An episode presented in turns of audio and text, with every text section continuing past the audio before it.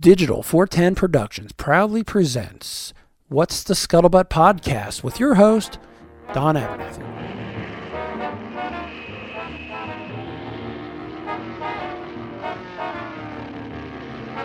Hey, everybody, and welcome to another episode of the What's the Scuttlebutt podcast, your favorite World War II based podcast. And, um, wow, it's been a busy couple of weeks, as you all know. Um, but before I get into anything, let's do a little house cleaning. I want to get it out of the way because I know we have some new listeners, and I know a lot of you may not know that not only can you download the podcast each week or each week ish, perhaps sometimes I may only do two or three a month instead of one each week depending on my schedule and depending on who I can get to come on the show to help provide some quality. But I do know we get new listeners all the time, and for those of you who think you can only get us at the WTSPWorldWar2.com and download us manually, nay, that is not true. You can subscribe to us everywhere, pretty much everywhere podcasts are offered except for Pandora at this point. We're on Apple Podcasts and iTunes, even though Apple has announced that they are going to discontinue iTunes. They're basically breaking it off into separate components i.e., to compete with Google and Google Music Play and Google Podcasts and all that stuff. But anyhow, so Apple's going to deep six iTunes, but right now we are still available on iTunes. We are available on Apple Podcast. We are available on Stitcher, Spotify, iHeartRadio. Ladies and gentlemen, just got back to me after six months of submitting my RSS feed. They are now distributing the What's the Scuttlebutt podcast on iHeartRadio. Uh, we've been on Stitcher forever. Um, everywhere else, we're out there. I've even found some RSS feeds I wasn't even aware of that's replaying us. So you can just go out, and subscribe to us on your uh, podcast app of choice. They will notify you each week when a new episode pops up. It shows up on your phone. It'll minimize your effort to get the show, and you can listen to it at your convenience. Sorry I'm rambling on. I just got done running. I was going to try to run eight miles, but it didn't work out. And here's why. Here's a feature I did not know aware. Yes, I know this has nothing to do with World War II, but we will get to that in a moment. I just want to get this off my mind because it's annoying the living heck out of me. And that is, I wasn't aware that our friends over at Pandora takes it upon themselves to concern themselves with your health and your hearing. I was wanting to maybe, hopefully, possibly run 8 miles tonight. Nay, I got 6.47 miles because at 4.53 miles, once again, Pandora decided I've been listening to music far too long and it kept turning down my volume and so I had to cut my run short, but I am wide awake and I am full of energy, and so I'm rambling on on this podcast. Um, so let's get the rambling over. Thanks to you who have been shopping through our Amazon link at WTSPWorldWar2.com. Uh, we are seeing some um, evidence that that is taking place. Thank you so much for that. Um, while you're there, click on the um, while you're there as being on my website WTSPWorldWar2.com. Go ahead and click on the Patreon link please if you only join the one dollar a month tier that's perfect with me i don't care help us out join one of the tiers there's three of them one's a dollar one's 350 one is 750 but i know i go on about that every episode so i don't want to beat it over your head. Buy the t-shirts. We got some new t-shirts up on the website. Um, we got our suck it up buttercup shirt. We have the wtsp cross shirt and thank you so much. So yesterday i've been planning this for a while and this kind of is a crescendo to the end of my reenacting season as we know it because here in Florida it is now the summertime. It is way too hot to be uh, dressing up in wool. Uh, a lot of the guys, you know, there was uh, I think there was an event this weekend for D-Day, um, but I got the chance, the opportunity, the privilege, if you will, to do something very cool. About a year and a half ago, maybe two years now, um, we were at an event, and Jerry Oxley had just taken over the first ID division down here in South Florida and we are at an event and he had his tent set up and he had his display set up and the gentleman came up to me and said he was responsible for organizing the army birthday dinner in Tampa each year and he would really love for us to bring out our display and do you know do some living history in the lobby of the Hilton for their dance. And so Jerry and his sons went and did it last year and they set up their display and it was so well received they asked them to come back again this year.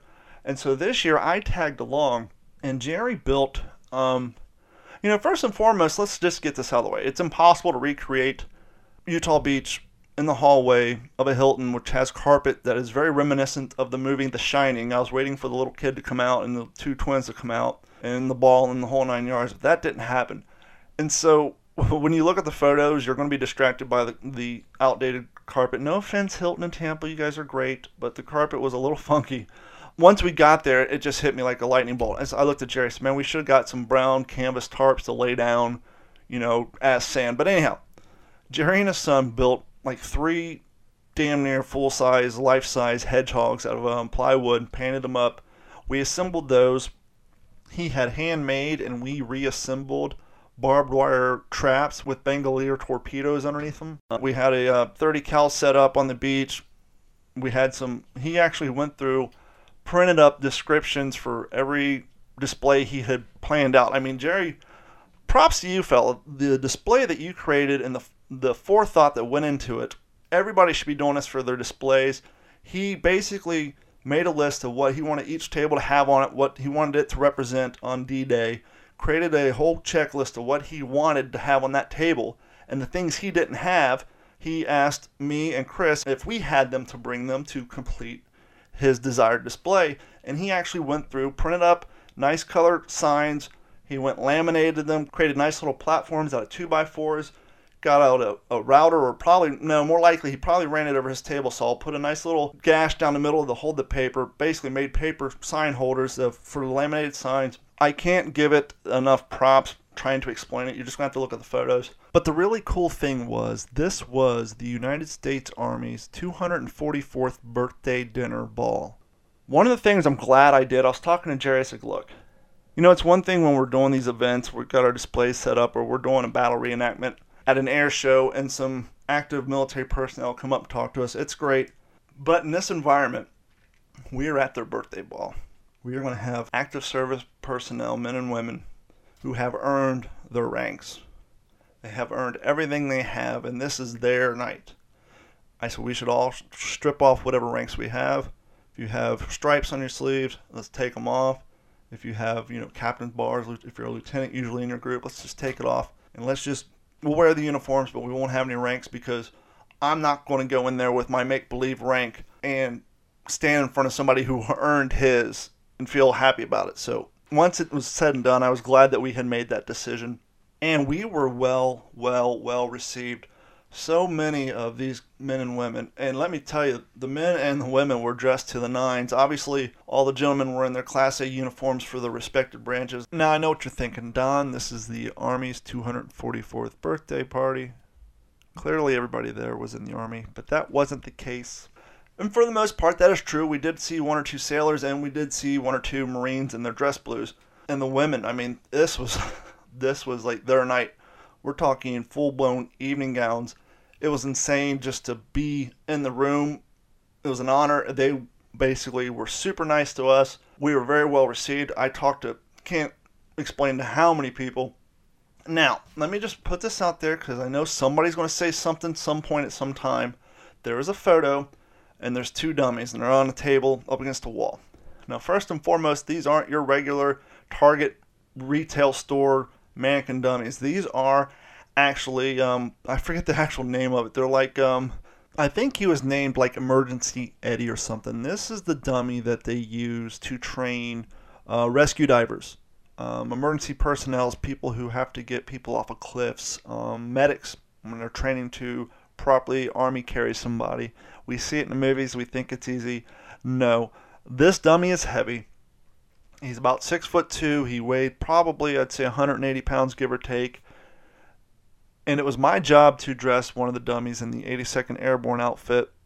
And it felt like I was actually there was two of us doing it. Me and the gentleman who provided the dummies. Me and the gentleman who provided the dummies. He actually had one of them dressed up in his modern day his modern day airborne uniform and gear. He actually had the primary chute, the reserve chute, the helmet, the whole nines was on his man on his dummy. But the two of us had to dress the other one in my 82nd Airborne outfit, and it felt like we were trying to dress a drunk roommate after a hard night of partying or a bunkmate, and we were trying to get into Reveille. And for some God known reason, just because the way I am, I just had to put the wool shirt on him first before we put on his jacket. And I just had to put the wool shirt on him first before we put on his jacket. And so, like, we're putting up one arm at a time, sliding the shirt on, pulling the other arm up. There's two of us doing that, sliding the shirt on, buttoning it up, pulling the trousers onto him, putting the suspenders over him, putting on the jacket, zipping the whole nines, web gear, the habit, what, the whole nine, what the web gear and the musette bag that was so hard to lift eight, 180 pounds of dead weight to put clothes on it. But we did it, and I want to say thank you so much to Sergeant Grandstorm for bringing out a dummy for me to dress up in my 82nd Airborne uniform. Furthermore, thank you for your service and all you did. Um, it was such a pleasure, and thank you so much for helping us set up our display. Thanks for getting it, helping us getting it done. You didn't have to do that. It was um, very cool of you to join in and help us get our display set up. Thank you so much. So I brought everything I have. Now, unfortunately, I don't have a parachute for it, but what I did do was put the haversack on it, flipped it forward so that the haversack is full on his stomach, and it kind of looked like his reserve chute, and he's sitting there next to it. Now, for the die-hard living historians who say, well, that's far Farby. Everything in there is D-Day, and then you have a modern day. I don't care. It was so cool to see all the active personnel from the airborne go over there, especially those from the 82nd Airborne, and look at these two and being able to contrast and compare the modern day uniform and gear because once again his dummy had the parachute the full jumpsuit on it the helmet and then compare it to the uniform of the 82nd airborne 75 years ago and that that little section as far as some of you may think it is was a huge hit people were taking pictures with it people were taking pictures pointing to the 82nd airborne patch on my the sleeve and it's cool to me because that uniform's mine i've only worn it twice and it was so cool to see people who are active day airborne military, the way they reacted to that, when they saw it, they thought it was so cool. And the coolest thing about the evening, and Jerry and I were talking about this at dinner. As reenactors, I often think about, well, what does the real guys, the real deal Holyfields, what does the real active service personnel think about what we do? Are we a joke? Are we offensive? Do they find what we do playing Army and see it as disrespect because we're not actually doing it and earning the stripes and all that. And so when I went, I was, be honest, I was a little, not nervous, but I, I just had it in the back of my mind. It's like, is there a possibility that somebody might say something like, you know, what's up, make believe? You know, I, I, I don't know. It, I would be lying if I didn't say it was in my head. But it didn't happen. Not only did it not happen, we were thanked. Um, they were so appreciative of what we were doing and the efforts that we went through to preserve the history of not only my grandfather's generation, not only of World War II, not only of the Army, but yeah, the Army, not only of the military, but of the Army of World War II. Here are basically, we are in the heart of modern day Army. This is their birthday celebration. This is when they hand out awards, promotions. I don't know what all they do back there because that was their thing. I'm out in the lobby once the doors are shut. I have no idea what went on, but it was a huge night, a big event for them, and they thanked us for being there. They loved our display. And matter of fact, most of them couldn't believe that that wasn't a mobile museum. One of the questions we got quite a bit was, where does this stuff usually reside? What museum does this stuff belong to? And I would have to tell them, that guy down there, 96.5% of this display, everything in this room, belongs to that gentleman. I brought a few things. Chris brought a few things. His, you know, but majority of everything you see here goes. All the credit goes to Jerry Oxley, and they couldn't believe the effort, the energy, and the amount of passion that goes into collecting all this stuff, preserving it, keeping it out of stores, keeping it out of hot garages or in dirty barns, keeping it from getting sold off and just not seen or just vanish into, you know, dirt, dust. And for me, it was very gratifying, but it was also like a stamp of approval. I, you know, I told the story once before when I first met my friend Stan, and he found out what I did. He was a little put off by it because he always thought that reenacting was, once again, kind of like a, an insult to modern day personnel and to you know, those who fought and died in the war because he kind of thought we were, you know, unjustly reenacting their death just for fun or for attention. But it wasn't until he got to know me and saw everything we go through to honor our, our, our vets and those who were there and actually saw that I read all my books World War II. And he's got me so many books for my birthday and Christmases over the last few years that he started to understand that reenacting isn't an insult, it's not a mockery. For the most part, yes, there are a few turds out there who make us all look bad. You know, it's everywhere you go, literally everywhere you go. I mean, I've seen it some places, but anyhow, um, to have high-ranking officials from the modern-day United States Army come up to you and say, "Thank you for what you're doing. This is beautiful. It means so much for us that you're preserving history and trying to preserve a quality name for the Army both then and now." To me, that was a stamp of approval that was him basically authenticating what we're doing. So now, any smidgen of a thought that I may have had in the back of my head about the legitimacy of what we're doing is gone. By being there last night for that event and having the reception that we got from the people that we talked to, legitimized what we're doing. And that in itself made traveling from Cape Coral, Florida to Bradenton, transferring from truck to truck, driving from Bradenton to Tampa, taking three and a half hours to set up this display, hanging around for an hour and a half, taking two hours to tear it back down, and then driving home in the rain, made it all worth it. And that's why we reenact. That's why we do living history. And that's all the thank you I needed for doing last night. Is knowing that what we do is legitimate. Chesterfield? Chesterfield? There you are, sir. Yes, Chesterfield smokes so mild. So mild, they satisfy millions. So mild, they'll satisfy you. A. Always milder, Hey. better tasting, Hey. cooler smoking. A, B, C. Yes, A, B, C. Always buy Chesterfield. They satisfy. Smoke dreams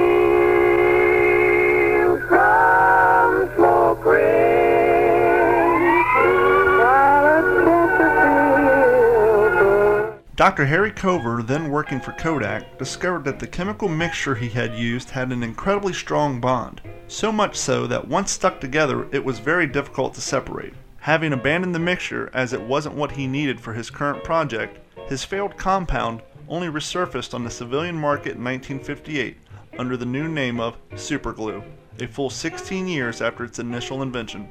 And joining us now, he's known here at the museum as Gunny, Mr. Perry Monroe. We just got back from a USO show. It was a great time. It's late in the evening, but it's nice and quiet here now. Mr. Monroe, how are you doing? Great. How long have you been working here at the National Museum for the Pacific War, or more importantly, the Pacific Battle Zone? Well, I really wouldn't call it work. Okay. It's something that I love to do. I started about 10 years ago. Fantastic. What? Let's get a little background on you. I know you had some military service. When did you enlist, and uh, how long did you serve? Kind of ironic. This day today, 40 years ago, I stood on the yellow footprints at San Diego, California. My total career lasted 24 years, retiring as a gunnery sergeant in the Marine Corps. And so the title of Gunny isn't just something someone bestowed upon you here. You actually earned that title and you wear it proudly. Yes, you could say that, yes. Fantastic. Thank you so much for your service. How did you get involved in living history? What, did it come after your time in service or did it come when you started volunteering here? Well, when I was younger, before I joined the military, I had done Civil War reenacting. Okay. But I had always loved World War II because my father served and my grandfather served in World War II. And I kind of wanted to honor their service. Sure. And when I retired, but from the military, from the Marine Corps, I decided before I get too much older, Mm-hmm. this is what I want to do. I want to get my feet wet, so to say. And when I discovered the Museum of the Pacific War, it was just a perfect fit. Yeah. Now I understand Jeff took over in 2017, but you've been around here for 10 years, so you've seen the program uh, grow. You've seen changes made. You've seen you were here back when the original layout, or I guess the first version of the battlefield layout, and you have seen things change dramatically or substantially, for that matter. Um, what can you kind of lean uh, loan towards how things have changed for the better, um, how the program's grown? Well, back in the old day, our program was Marine Corps centered. We did the landing at Tarawa. Now, with the program that we do, it covers all the branches because it's not one island, not one campaign. It's all of them rolled into one so the public can actually get a taste Sure. of what these men went through in the Pacific. And it would be unfair to the Army to ignore their contribution to the Pacific War. I mean, a lot of people who aren't familiar as in depth as we are with the Pacific Theater of Operations, they just, oh, that's where the Marines were. But it was so much more than that. Oh no. That's what they don't realize. It was Army, Navy, Marine Corps, Coast Guard, Merchant marine. Seabees. and Seabees. It was a, a total war that the home front and America came together united mm-hmm. to defeat the tyranny that they saw. And one of the beautiful things that the museum has done is they, like when you walk through the museum itself, before you even get to Pearl Harbor, there is a huge background on the Japanese Empire and how everything came to build up to Pearl Harbor. You know, um, the the, the Bataan Death March, Guadalcanal, and and all that. So they did a great job providing as much information as possible about the history of the Japanese Empire and what led them to gain the power in which they had But time they got around to where they felt they were up against a wall and they had to attack the sleeping giant in order to um, free up some natural resources because they were getting dramatically low on oil and other fuels and they kind of only had one way to go. Again, that is what people don't realize in in history. It's not I want land. Yep. It was an economic war. Mm-hmm. They went into Burma for rubber. They went into China for coal. It was a war of resources because in 1928, at the Treaty of Versailles, Japan had been snubbed by its allies and it walked out. Sure. And it felt it had no other recourse. And of course, with an empire that has the history and the longevity that it had, it probably also, like you said, felt snubbed because here they've been around for a long time, and then as far as they can see, here's some new players coming to the table. You know, United States is extremely young at that point, and so they're like, "Hey, what what's the deal? You know, we're, we've made some demands, and everybody seems to be getting their piece of the pie, but we're not getting what we want." Yes. Japan had been so overlooked as an ally that they felt there was no other recourse than to take it Sure. because the people who had they thought had been their allies had literally taken away their livelihood Mm-hmm. and with that we ended up in World War II. And their conquest basically almost started out, if they're the Germans, like a blitzkrieg. Their conquest, they were steamrolling. They were just winning, winning, winning. And so when it came time where, you know, the Marines showed up at Guadalcanal, they just, oh, this this will be easy. We've been here a long time. We have fortifications set up. We have all the islands surrounding it. We have all the air power. And so they just kind of thought, well, this should be quick. Again, that was one of the misconceptions America had coming into World War II as a whole. Yeah. The secret had been our code breaking ability. Midway was the turning point. Had we not found out that AF meant Midway, we would not have had the carriers in place, the men in place, and Midway would have fallen. And our intelligence officers, they actually played a good strategic ch- chess game because they, they said, okay, we think AF refers to this, but we need a way to prove that. So let's put out a little deception. And that was Well, what they did is they said, okay, broadcast in the clear from Midway, desalination plant inoperable. And let's see what happens. And sure enough, in the Japanese code, AF, desalination malfunction, which said, taking the risk even then. AF has to be midway. So Nimitz moved his carrier task force into place.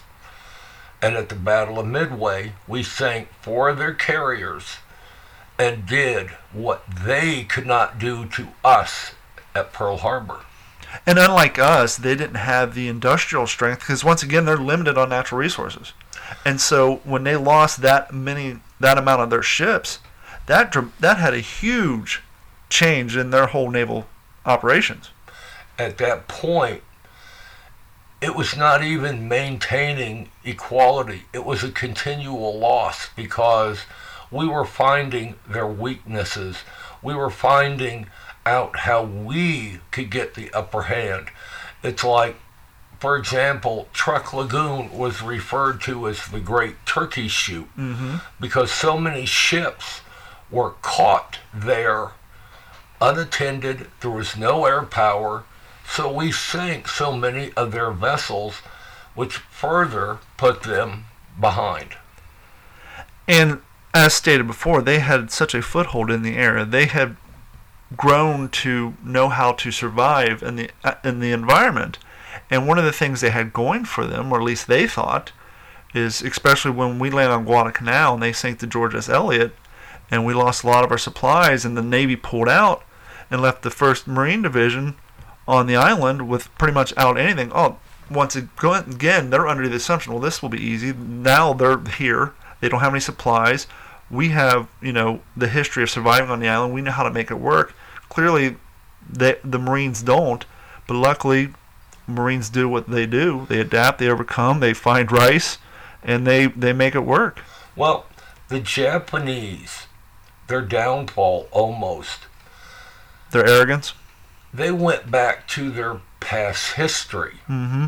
They went to the Code of Bushido. Mm-hmm. And with that, they were fighting a 16th century battle with 20, 20th century men. And because of that, they thought, for example, the banzai charges. Yeah, they just thought they'd overwhelm us with numbers. No. If you have ever read the book, The Hagaku, they had as an example one warrior, 200 of his men stood out in front of the force, committed seppuku in front of the opposing force. The opposing force was so terrified, they surrendered. Yeah. They thought in doing the banzai charges, we would be scared and would capitulate. But they didn't realize America's resolve Mm-hmm.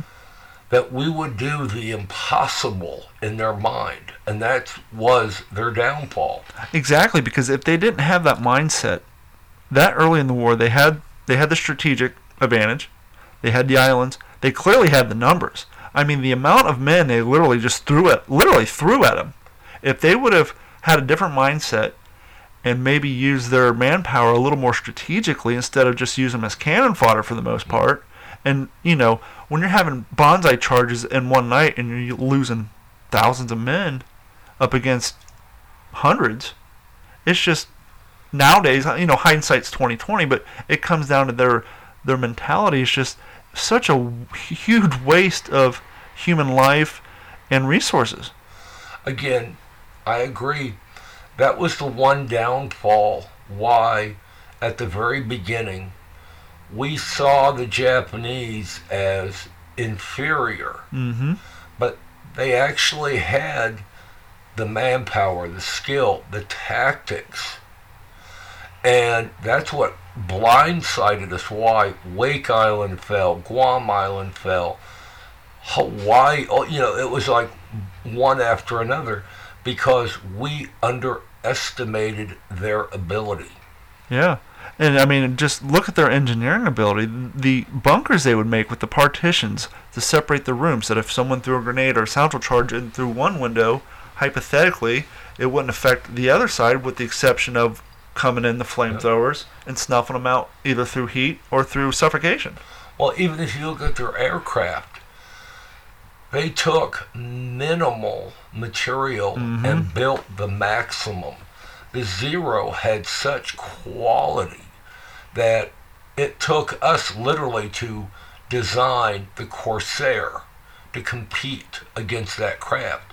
Because what we had in our arsenal at the beginning of World War II could not meet that envelope that the Zero flew in.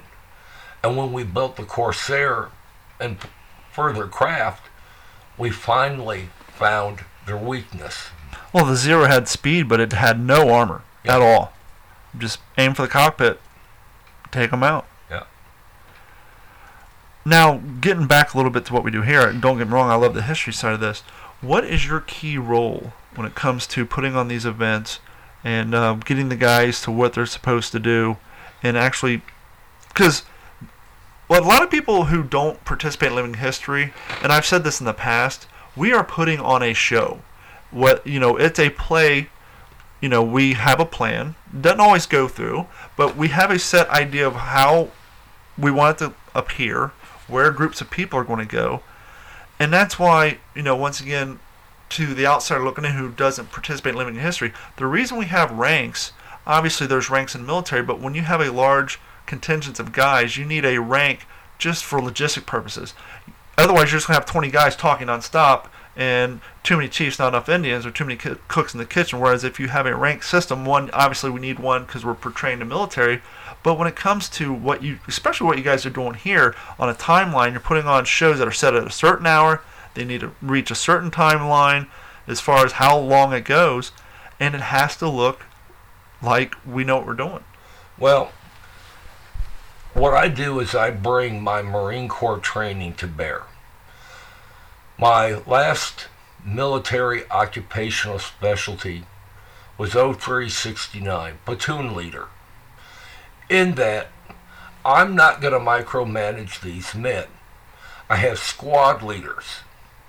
What I do is I tell them, okay, in this program, we're going to run to this point.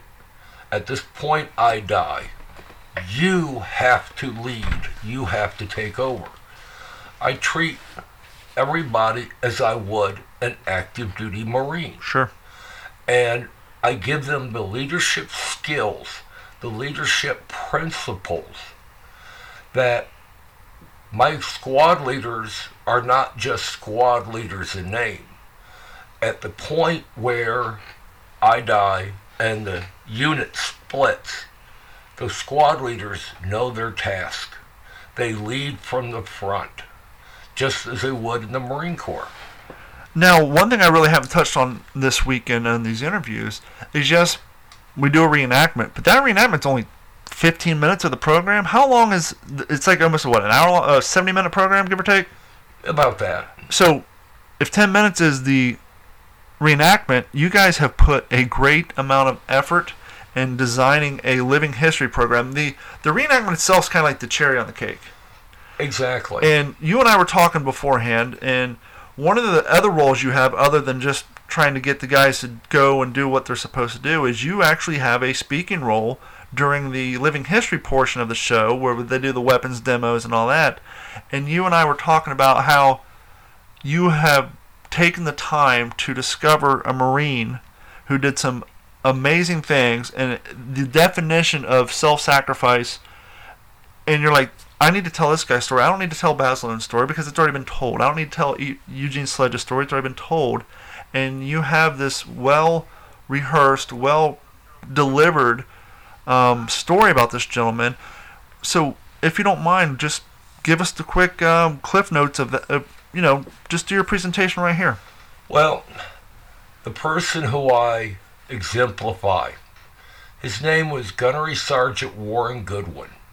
He enlisted in 1917, fought in France in the various campaigns.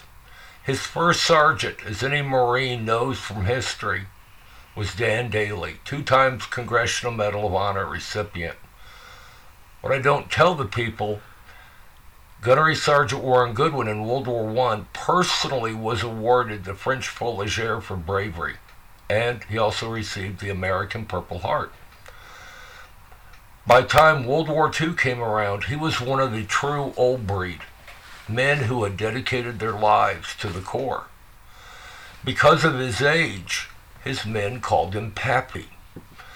And in further researching his life, the age he was when he was killed was my age when I retired from the Marine Corps. And he had no family to mourn his passing when he was killed on Iwo Jima. Now, I'm also a Gold Star father. My son was killed in Iraq in 2005. So by me telling his story, I get to mourn him as if he was family. Would you mind telling that story for our audience as if you were telling it in front of the auditorium like you did earlier today? Not at all. I'll start from the beginning how I tell them. Sure. I introduce myself as I am Gunnery Sergeant Warren Goodwin. I enlisted in 1917, joining the Allied Expeditionary Forces to go to France to fight in the various campaigns. At the Battle of Belleau Woods, my first sergeant yelled at us, Come on, who wants to live forever? After that, I was sent to the Nicaraguan campaign, and then to China.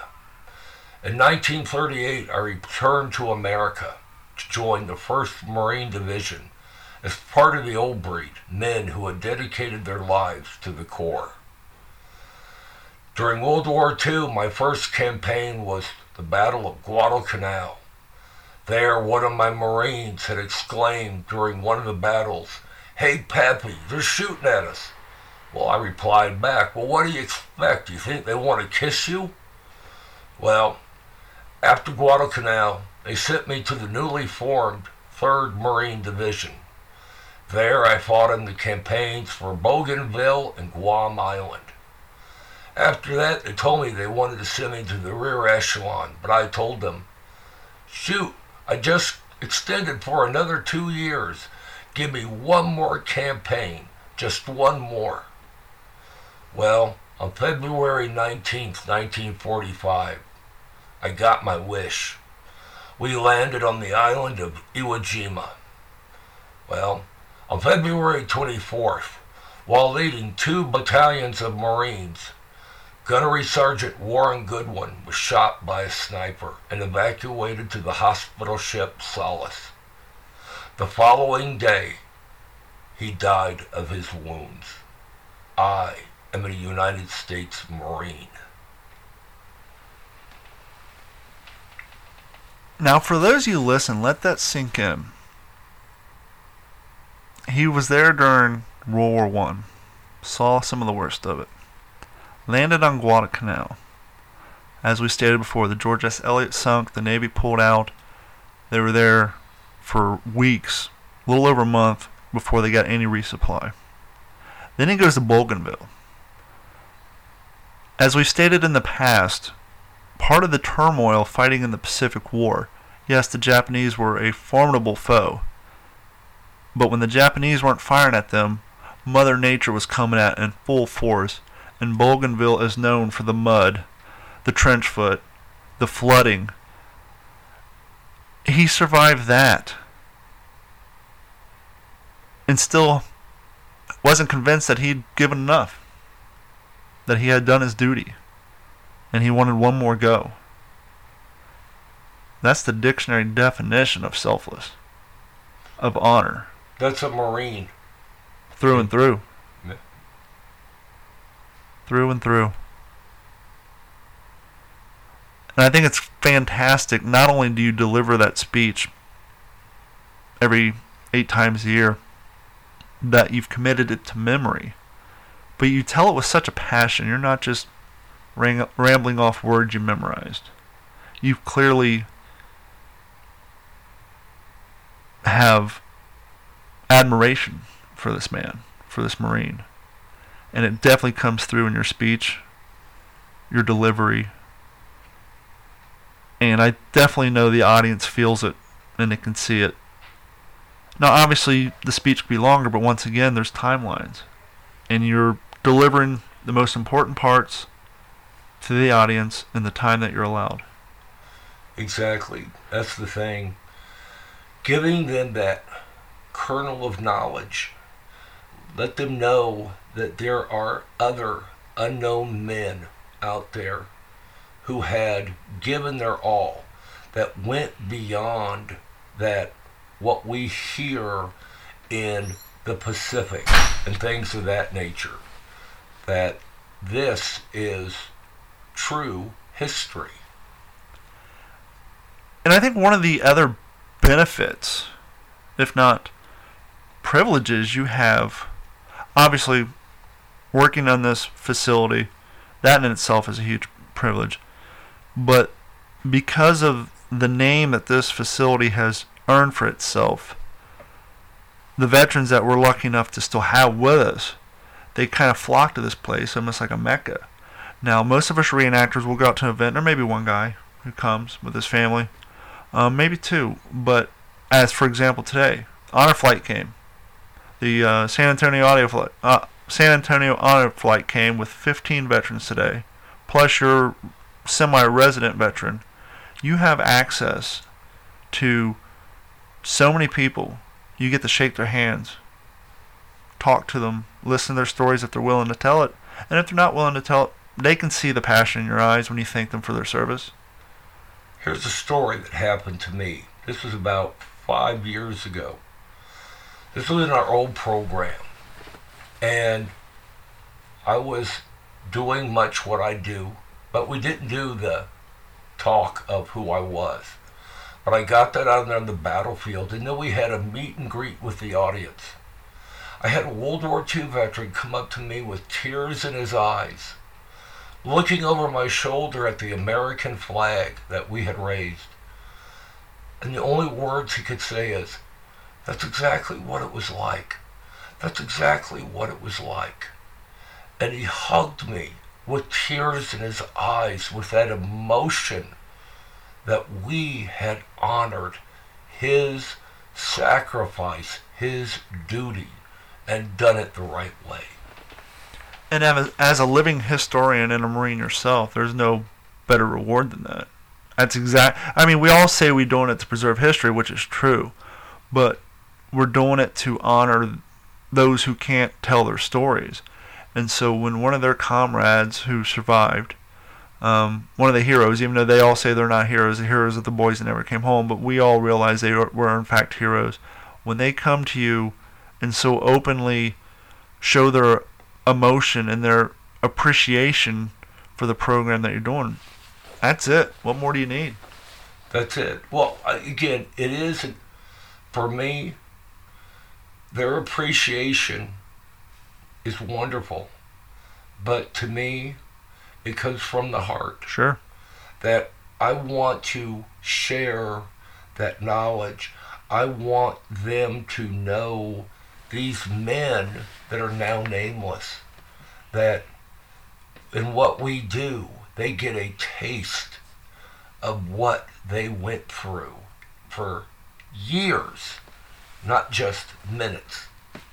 Earlier tonight, when we were at the um, USO show, I was talking to the Living History Program Director, Jeff Copsetta, and he was talking about how great your volunteers are, Company K, and the fact that a lot of you guys come, they volunteer their services. As they get older, they go out and enlist. And when they come home on their shore leave, they sacrifice their time, their family to be here.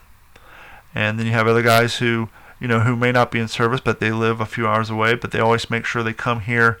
And you have a consistent group of guys.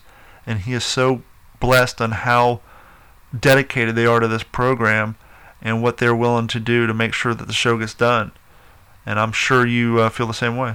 Exactly. It's not like this is around the corner. For me, this is a two and a half hour drive to get here. And we have some that drive up to five hours to come here, that they feel so passionate, so dedicated to this program, and especially with the program that Jeff has revised and invigorated, that we bring to the field twice the number of what we used to, and they love history. They they look at it like a bone and they want to suck the marrow out of and we'll talk about history.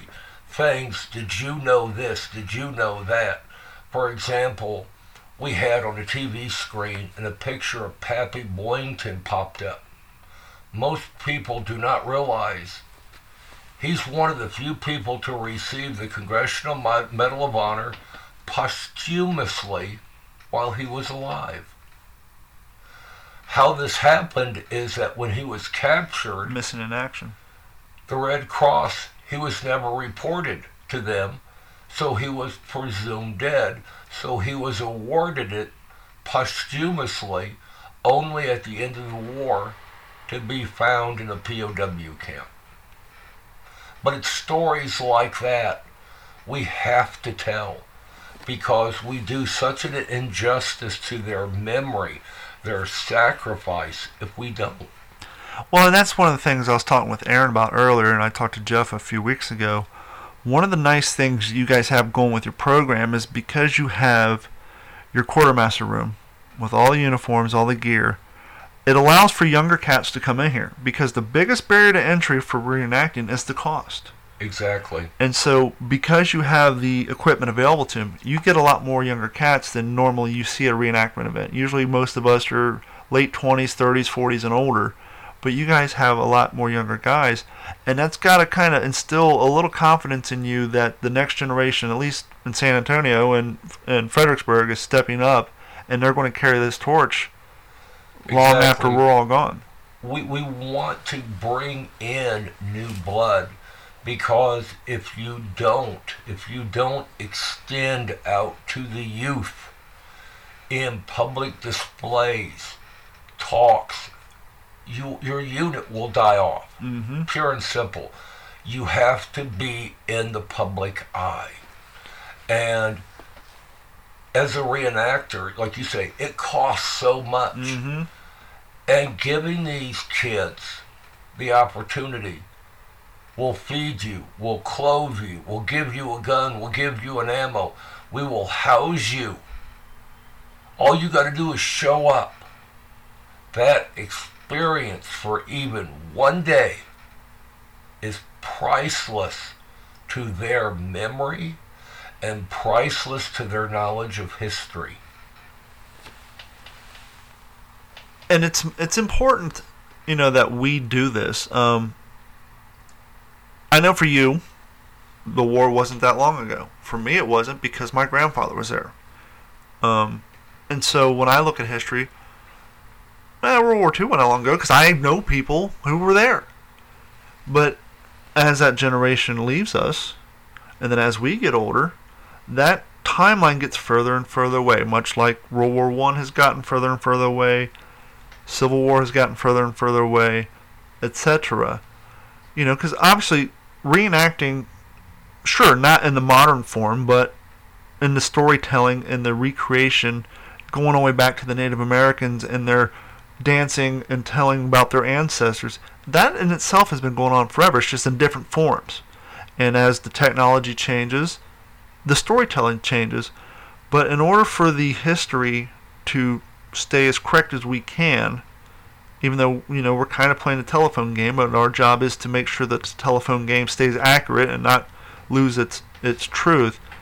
It's more and more important for us to try to share that wisdom and that knowledge that we learn firsthand through reading, or in in the case of like I was saying earlier, your um, ability to interact with veterans. It's even that more dire and important. Exactly. I try to tell people there are three levels of research when you're looking to do something. Number one, and the least reliable, are photographs because we do not know the context the picture was taken in. I've seen books with multiple mislabeled pictures. Mm-hmm. So you can only take pictures to a certain point. Then you have books.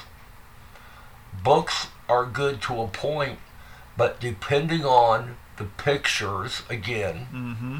you create pictures in your mind that may not be true. Because what he may call a boondock might be a logging boot or a jump boot. But because that's what he called it, we're doing it wrong. The best evidence for what they did, how they did things, are the battlefield footage, movies shot. When you see the men, what they're wearing, how they're running, what they're doing, that is what you have to do as well.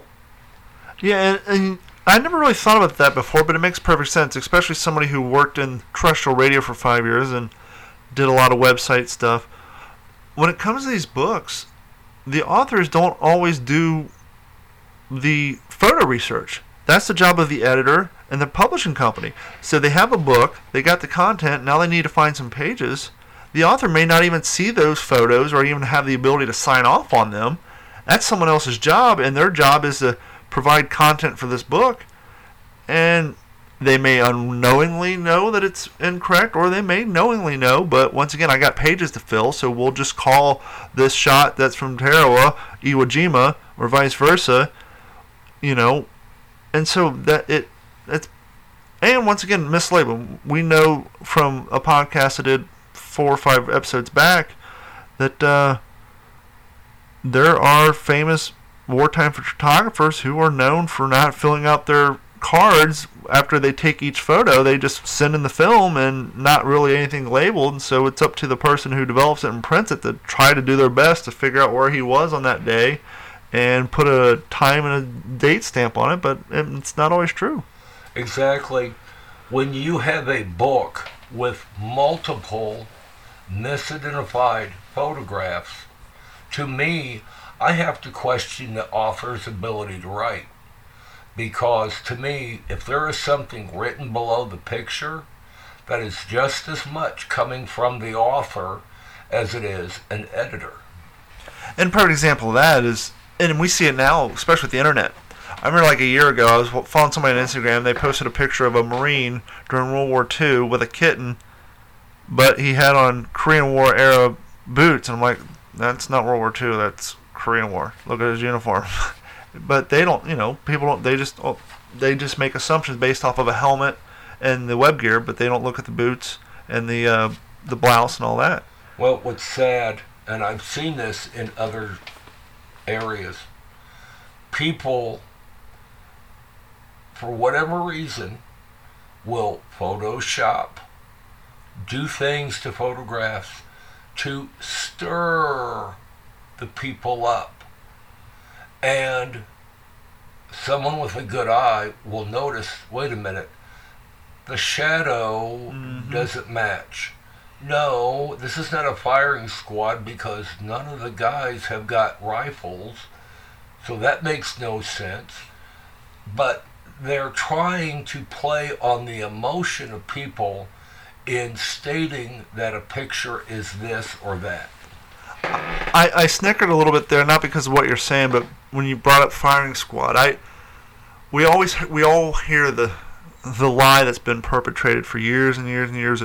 Oh, you know, whenever they have a firing squad, all the guys have blanks except for one guy, so that no one has. As someone who fires blanks, you know because there's no recoil when you're firing blanks. So next time someone tells you that lie that whenever it's a firing squad, everybody's shooting blanks except for one guy, so no one knows who. That's a lie because the guy with the one round would know because he has recoil on his rifle, and none of the rest of them do. So don't perpetrate that lie any further through history because that's just made up by. I think that is just something that was made up to make the family members of the guys who assigned to the firing squad feel better. Don't. There's absolutely no truth in that at all because there's anyone who's ever shot a rifle or a pistol with a blank knows that the recoil is completely different. Well, it's like the old story of the M1 Garand and the Ping. Mm-hmm.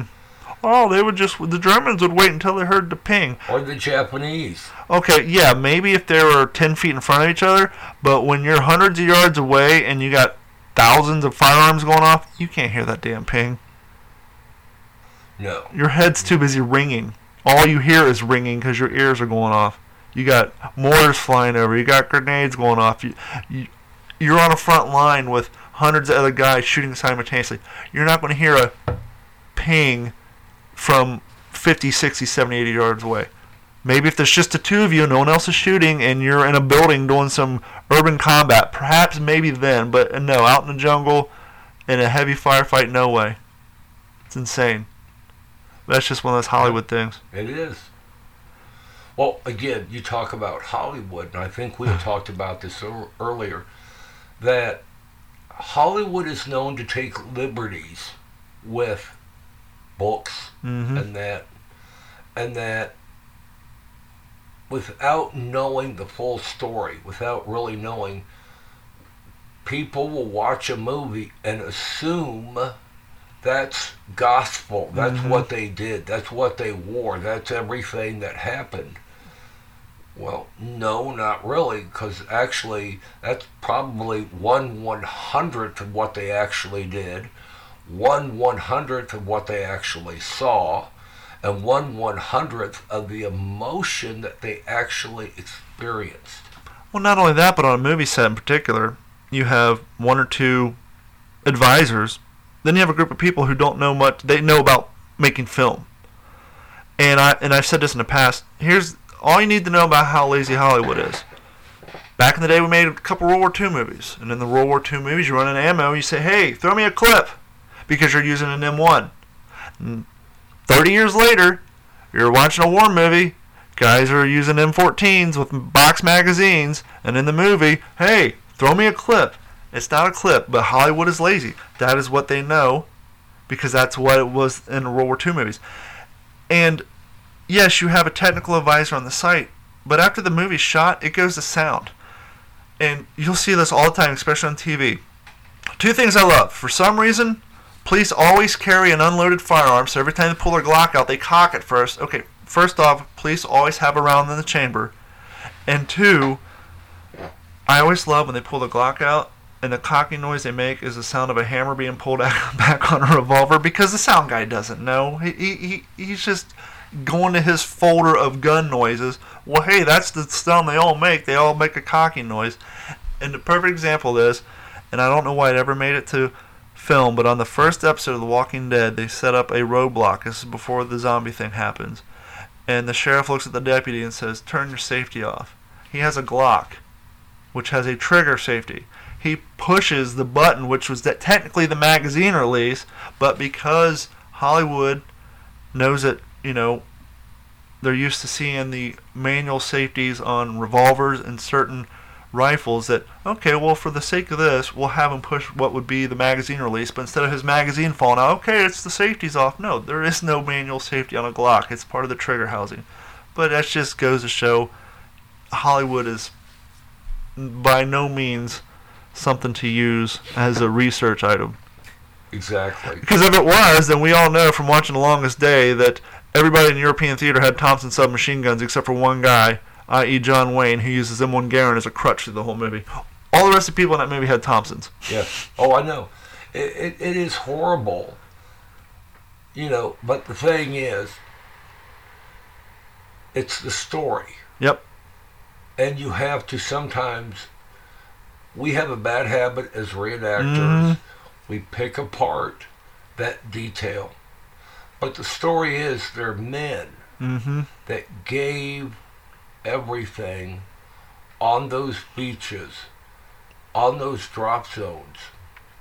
And if we spice it up a little bit, sadly, yeah, John Q. Public isn't going to know. We're going to know. Yep. But if we don't do that, they won't care. Yeah, it, we're too busy looking at the trees and still looking at the forest. Yeah. It'd be like if we're arborists, hey, that's the wrong tree. That tree wouldn't be in. so yeah, I mean, and that's that's one of the worst things about you know being a living historian is so many people get caught up in the details of the production and not into the story. But with that being said, a lot of us take that same desire or thirst for authenticity, and most of us put put that into our uniforms when we go out and do our events, which is a good thing. Um, I've said, and not to beat a dead horse, I've said this on multiple podcasts. The one thing we got to get away from as living historians, if you're at an event, and this drives me crazy, you'll never meet somebody who will take you aside at an event and talk crap about your uniform. Not that they should, but they'll happily take a picture of you and then post it on the internet talking about it because they're telephone tough guys, keyboard tough guys. Instead of taking a sign and say, hey, how long have you been doing this? This is my first event. Okay, cool. Then clearly you know you need to work on some stuff. Or if this is my third year, okay, clearly you need to work on some stuff. Exactly. And This is- tell them what to change. This is one of the things that gets me. Like you say, these armchair warriors, mm-hmm. they do not know the guy's financial situation, mm-hmm. why he can or cannot afford the absolute correct uniform. They do not know the context of when a picture was taken. Yep. A perfect example because of an argument with an internet troll over my boots Yep. one of his cronies delved into my pictures that were accessible mm-hmm. within that social media account and pulled it and posted it as if it was in the middle of the event. Yep. No, it was in the morning before the event, and what I had on me was my food Yeah. to eat. Yep. But they assumed that was this, this was that. And it can be so horrible an experience that I've had people say, well, we'll donate money for you to get the correct boots. Boots, for me, are not that easy. I wear a size 13 extra wide. That's like Shaquille O'Neal stuff.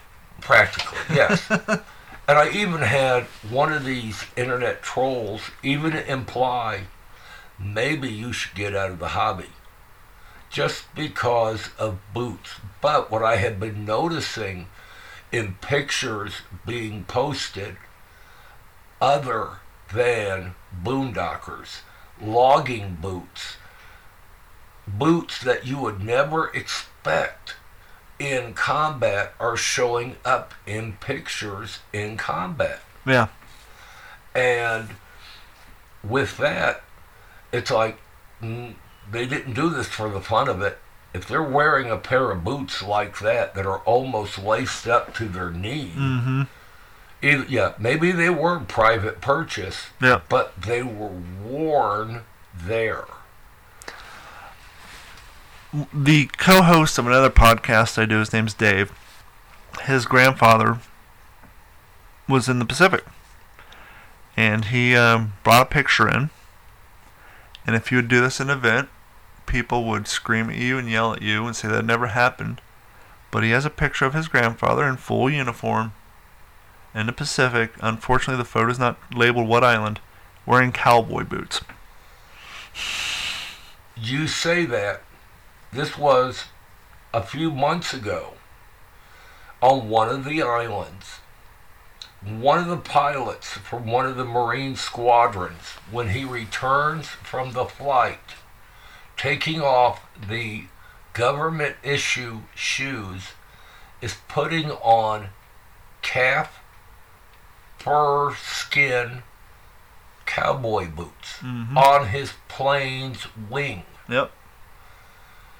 If you look at one of the pictures of VMF 214, you got guys wearing tennis shoes in the picture. And it's like, where the heck did they get basically tennis shoes? There's always, we always want to use the excuse, well, we don't reenact the exception I was getting ready to say that. I've heard that so many times. we reenact the norm. But sometimes you have to do the exception because of your own physical characteristics, or if we don't, that story gets lost. I think one of the other things that a lot of the diehards tend to do is they, especially the ones who never served in active military, they think that the boot camp uniform manual code was the end all be all life. Not realizing that usually once you got out of boot camp, especially when you got into the theater of war, uniform codes lined up a little bit because when you're fighting for your life, they're not worried about whether or not you have your you know blouse tucked in properly and all that. Yes, in boot camp they do that just one because to teach you um, the uniform code, but to teach you um, basically what they try to do. And I've never served, so this is just through my history and education.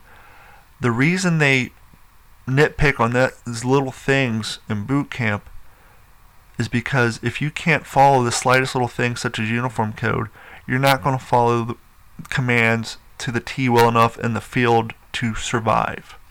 Exactly. It's attention to detail. Yeah.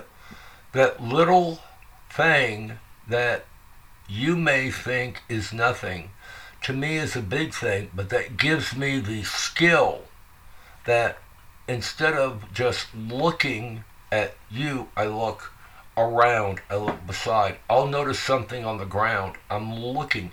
It teaches me the power of observation. And with that, even in the hobby,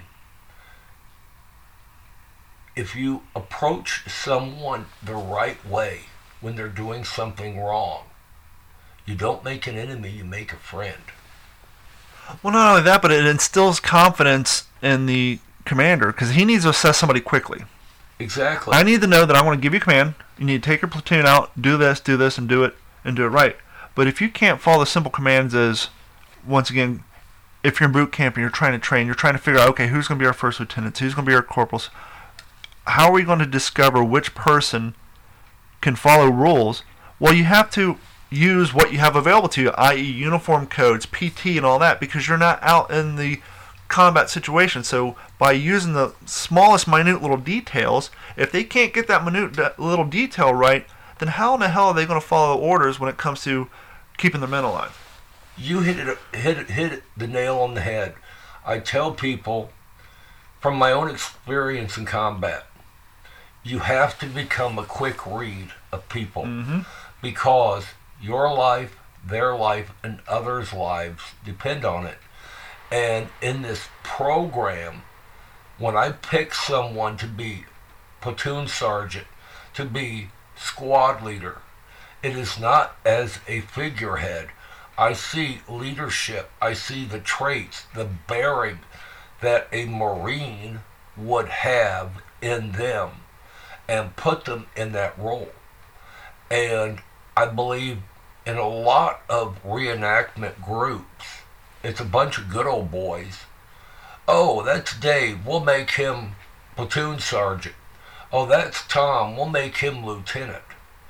And not know his true skill level. Yeah, and Dave and Tom are the ones that are talking amongst their friends when someone's trying to get across the logistics of the event of that day in a timely fashion when you got 60, 70 guys standing around and Tom and Dave are the ones not listening. They're over there grab assing because they don't have leadership skills. Once again, we don't we're not trying to fool anybody that we're the real military and outside of the logistic sides of getting the play of the day done, the rank means absolutely nothing. But once again, when you have that many guys around, you have the rank because you know that that person can get that part of the play done to the best that we can do it in a situation because we're not trained actors.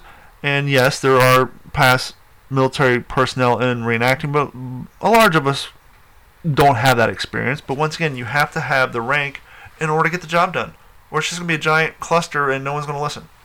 Exactly. I try with my men to give them what was done to me.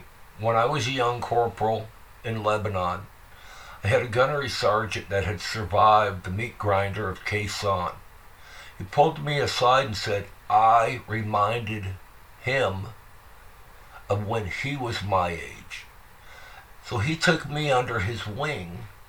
He schooled me on leadership in combat, leadership of men that I knew his job as a corporal to know a gunnery sergeant's job.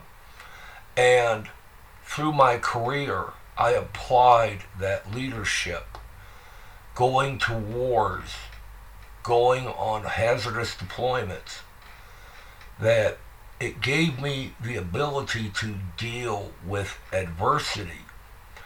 But in the reenacting community, you do get groups of individuals who think that by experiencing an event, they're going to miraculously experience the same emotion as that World War II veteran when no, I hate to tell you, you're not.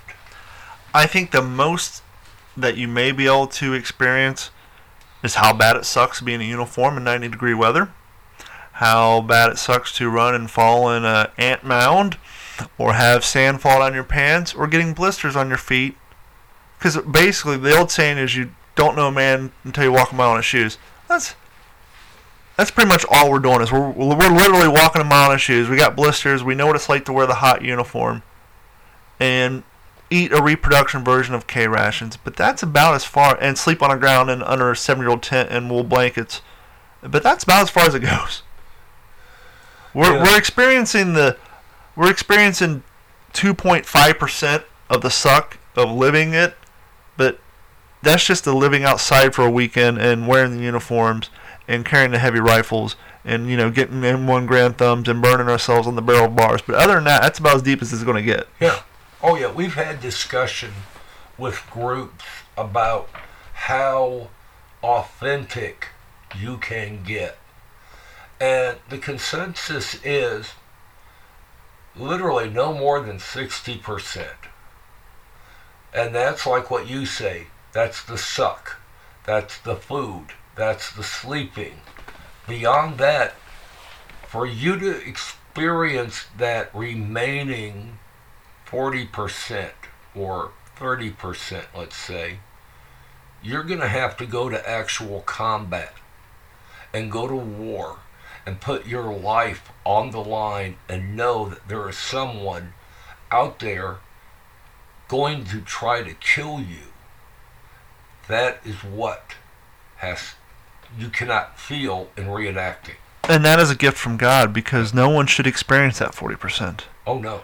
There's men and women who sacrifice their lives and go and enlist so that the rest of us don't have to experience that 40%. And thank God we as reenactors, at least those of us without any real combat experience, will never have to experience the visual, the smell, and the psychological damage done by that 40%. And One you of- shouldn't want that. one of my own experiences, one of my jobs when I retired, I was working, going to go to work in an adult intensive care unit. The director asked me, Can you handle death? I said, Well, I had four friends I went to basic training with who were killed all in the same day, and one even died in my presence. And my oldest son was killed. I think I can handle it. Well, Gunny, I want to thank you for your time. I want to thank you for everything you do for this program. And um, why don't you give the name and the rank of your son, and we'll just dedicate this to him. That'd be wonderful. His full name was Sergeant Christopher Taylor Monroe, United States Army. He was born December 3rd, 1985, and he was killed October 25th, 2005. And I know because I seen it today.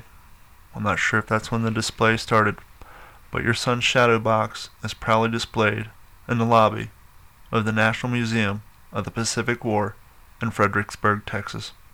Exactly. I like to say That was the last blanket that was ever placed on him the American flag. Thank you for everything, sir. Pleasure. I'm honored to meet you this weekend. It's been a pleasure as well. Thank you for everything.